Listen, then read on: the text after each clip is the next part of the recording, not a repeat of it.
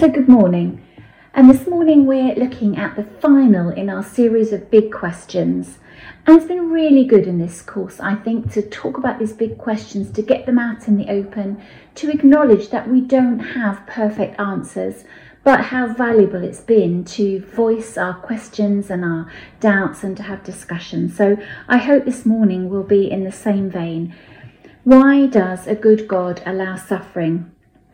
I feel like this is the question that we're all secretly scared of. It's certainly daunting to stand up here and talk about it this morning. Even those of us who are confident in our faith can feel weak when we feel this question. We do believe that God is good. We've seen it in our own lives, even when we have suffered.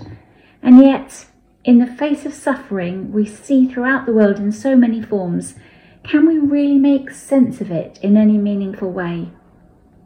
I think this is probably the single most asked question by those challenging faith in God. Sometimes it feels like our whole faith is a fraud if we can't answer this question. I can't promise you today to provide you with a neatly wrapped up answer, packaged and ready to pass on and heave a sigh of relief, but this morning is a time to try to explore some of the issues tied up in this very real and troubling question.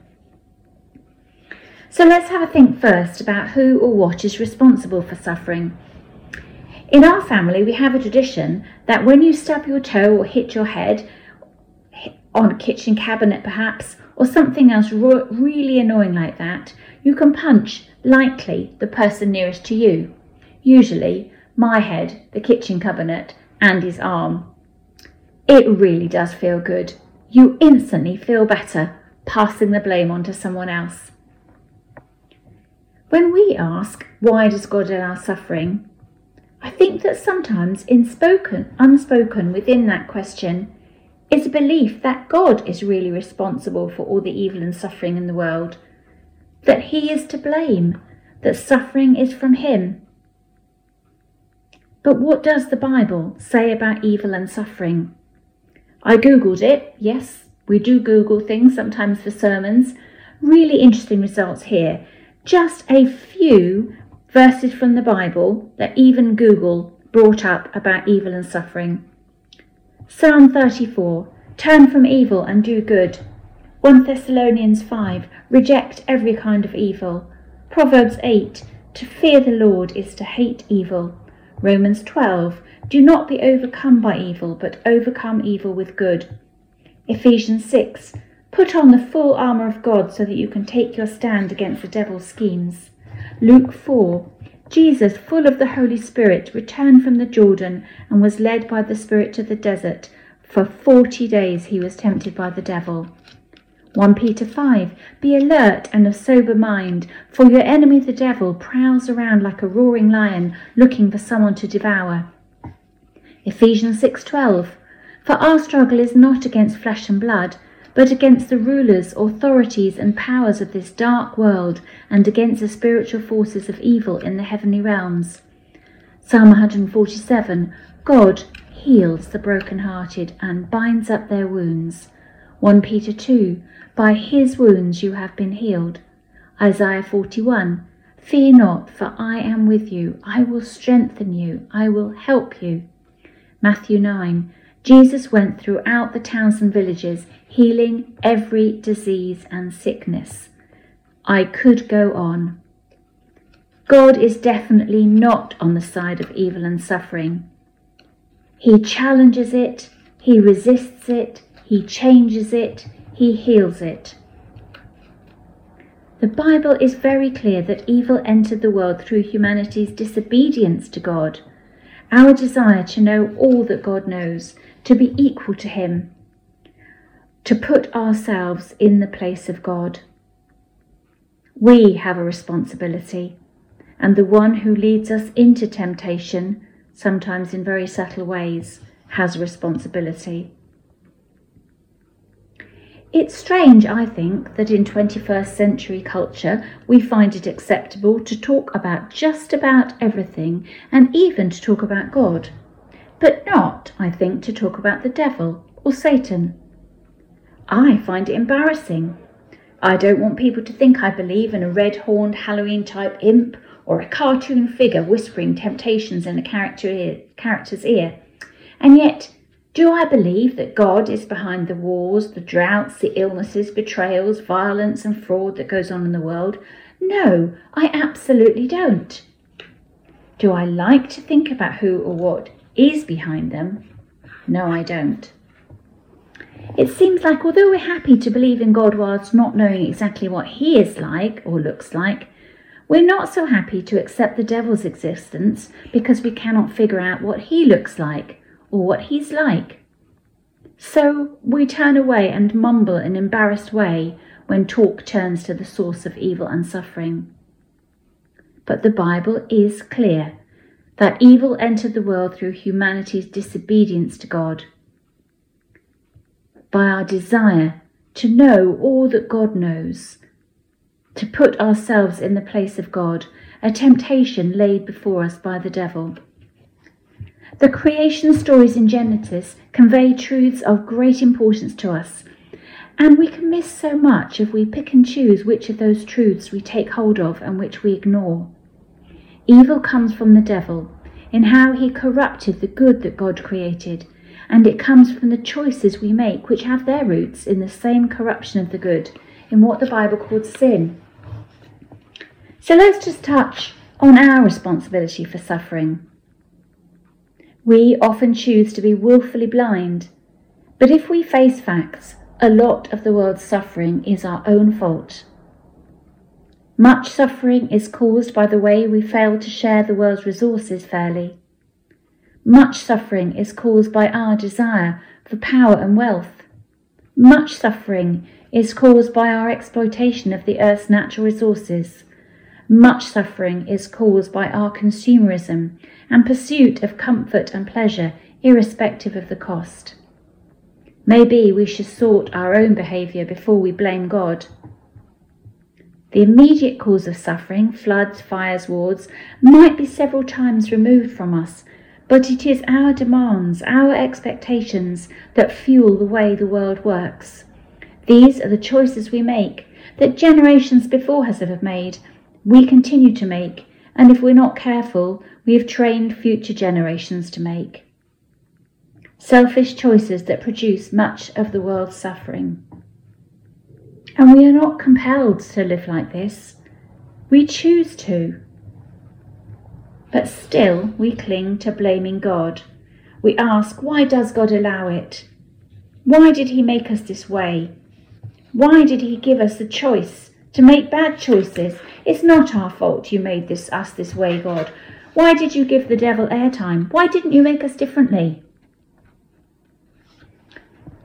I wonder if any of you have seen the film The Stepford Wives. I saw it some years ago and it made a big impression. A young couple move into a suburb where everything is perfect beautiful homes, shops, gardens, all is peaceful and lovely. As the couple settle in and begin to get to know people, they realise that there is something odd. The woman's friends disappear from time to time and come back, but they're different. They're tamer, no fun, no sparkle, no interest of their own, no creativity. They do nothing but housework, mow the lawn, and go to the club. Slowly it dawns on the woman that her friends are being changed from free thinking, intelligent women into compliant wives dedicated solely to homemaking. Their brains are being operated on, and it's her turn next. The effect is absolutely chilling, a living death. Or let me introduce you to a totalitarian regime. A totalitarian regime is defined by the dictionary as one characterized by systematic and violent political repression by secret police, army, paramilitary, and death squads. These regimes control what people do in their private lives as well as their public lives. The following are illegal and punishable by execution in North Korea. Making an international phone call, listening, watching, or reading foreign music, films, or books, driving if you're female, wearing jeans, leaving the country, telling people about Jesus. and things that are controlled by the state include your name, your haircut, your job, where you live, the internet, and the media. But this is not the life that God has given to us. We read in the creation story, God said, Let there be light. Permission giving power, not domination or force. God gave and continues to give choices, freedom. Do we really wish God had made us with no choices? Human lives are full of creativity, imagination, choices, freedom. We are each wonderfully different. We are God's masterpiece, we're told in Ephesians 2:10. He's given us great variety to enjoy, life to explore, science to discover, art to make, music to dance to, fun to have, thoughts to challenge, choices to make. God chose to give us freedom.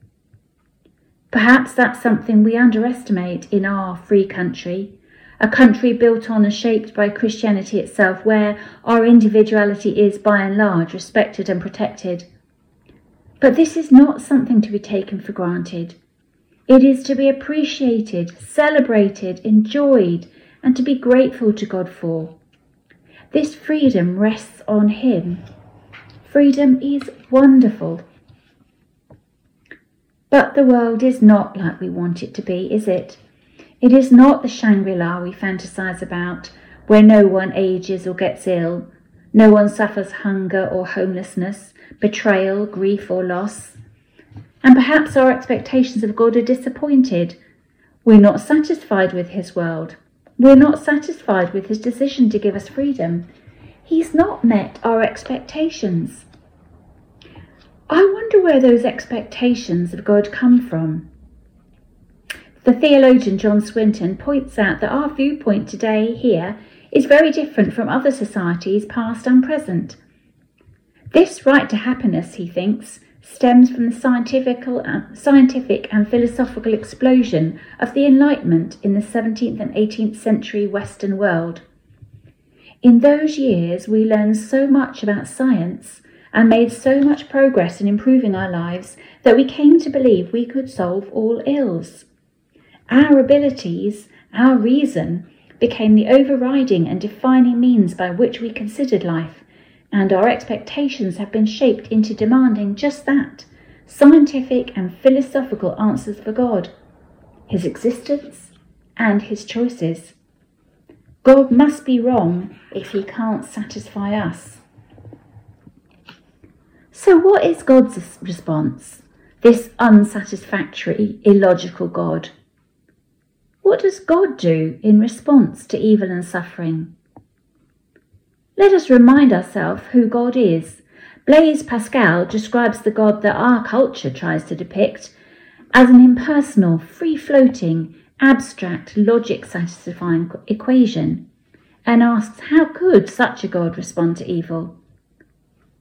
But the Bible tells us, and many of us have experienced, that God is a living, relational, active being, personal, engaged and active in history and in our lives. His actions, his engagement with us is illogical and unreasonable. And it's based on that most illogical and unreasonable of things love. Our choices lead to such suffering, such sadness, such a different way of life than the way He hoped for us, that He offers us a second chance, again a choice, a choice of a new life. In this new life following Jesus, we still have suffering, but we do not walk through it alone. We endure it with the comfort and presence of one who understands, has been through such suffering death, betrayal, isolation, injustice, torture, violence, hunger, loss, bereavement. He has been through it all. And he shows us something beyond resurrection. In the suffering, there can be resurrection. The whole of life holds this truth in it, doesn't it?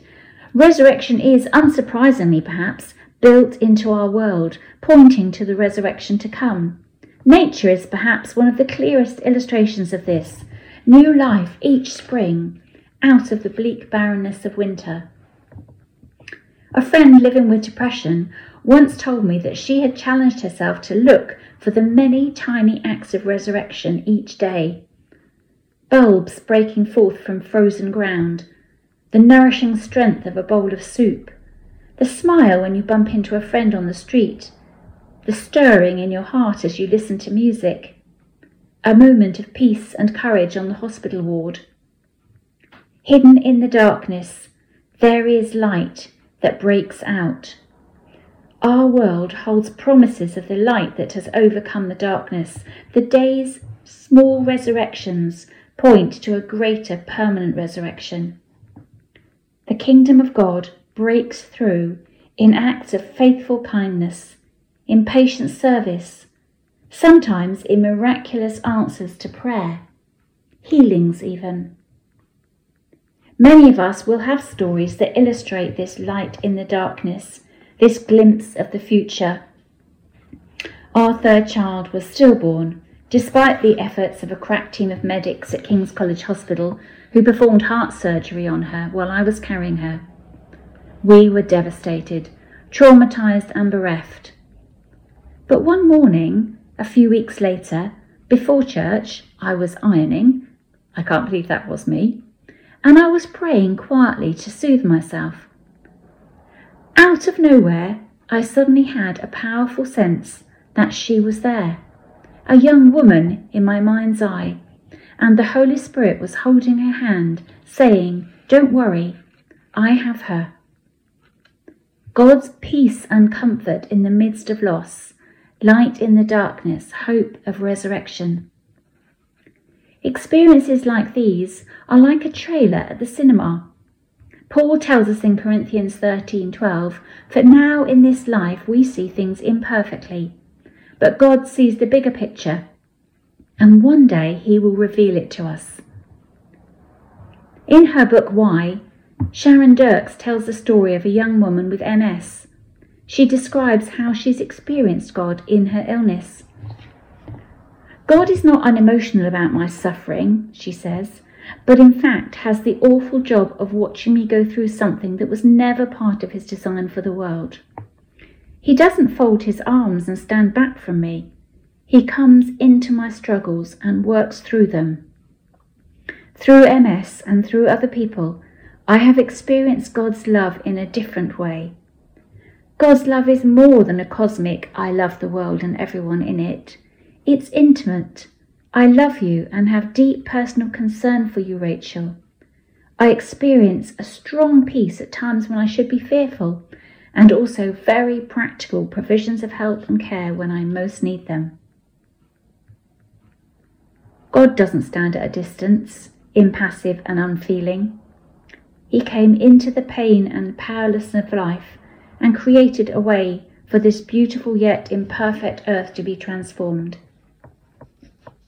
John Stott wrote, There is still a question mark over human suffering, but over it we boldly stamp another mark, the cross that symbolises divine suffering. A new life in the kingdom of God, starting in our lives in this world as we follow Jesus, and continuing into a new earth with a new order of things, the new order we heard about in our reading, in the full presence of a God of love. Jesus gives us a new narrative for our suffering. Our pain does not have to be the defining factor of our lives. We are part of his death, yes, but also part of his resurrection too. As Richard Rohr describes it, we are part of a storyline that is going somewhere good. Rachel, the young woman with MS, continues MS is part of my story, but it is not the end of my story. 2 Corinthians 4 says, Although outwardly we are wasting away, yet inwardly we are being renewed day by day. That's what eternal life looks like to me. There is an inner change that means God is with me now. God lives with me right now, changing me and the way I see and do life. Do we, do I, do you need to somehow reconnect with this storyline that is going somewhere good? Has your own narrative got bogged down with the expectations of our society, perhaps? Or have our own painful circumstances made it hard to believe?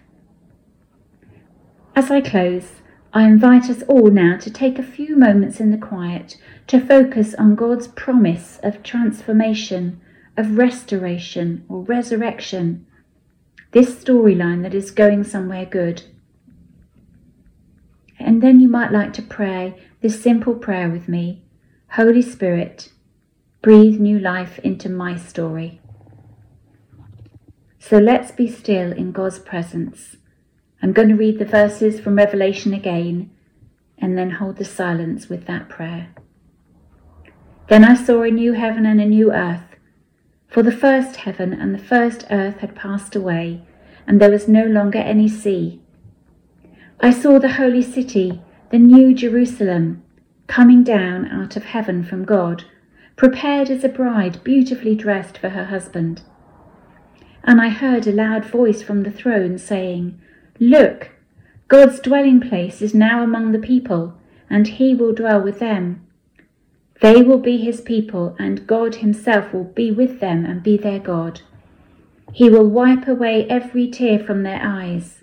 There will be no more death, or mourning, or crying, or pain, for the old order of things has passed away.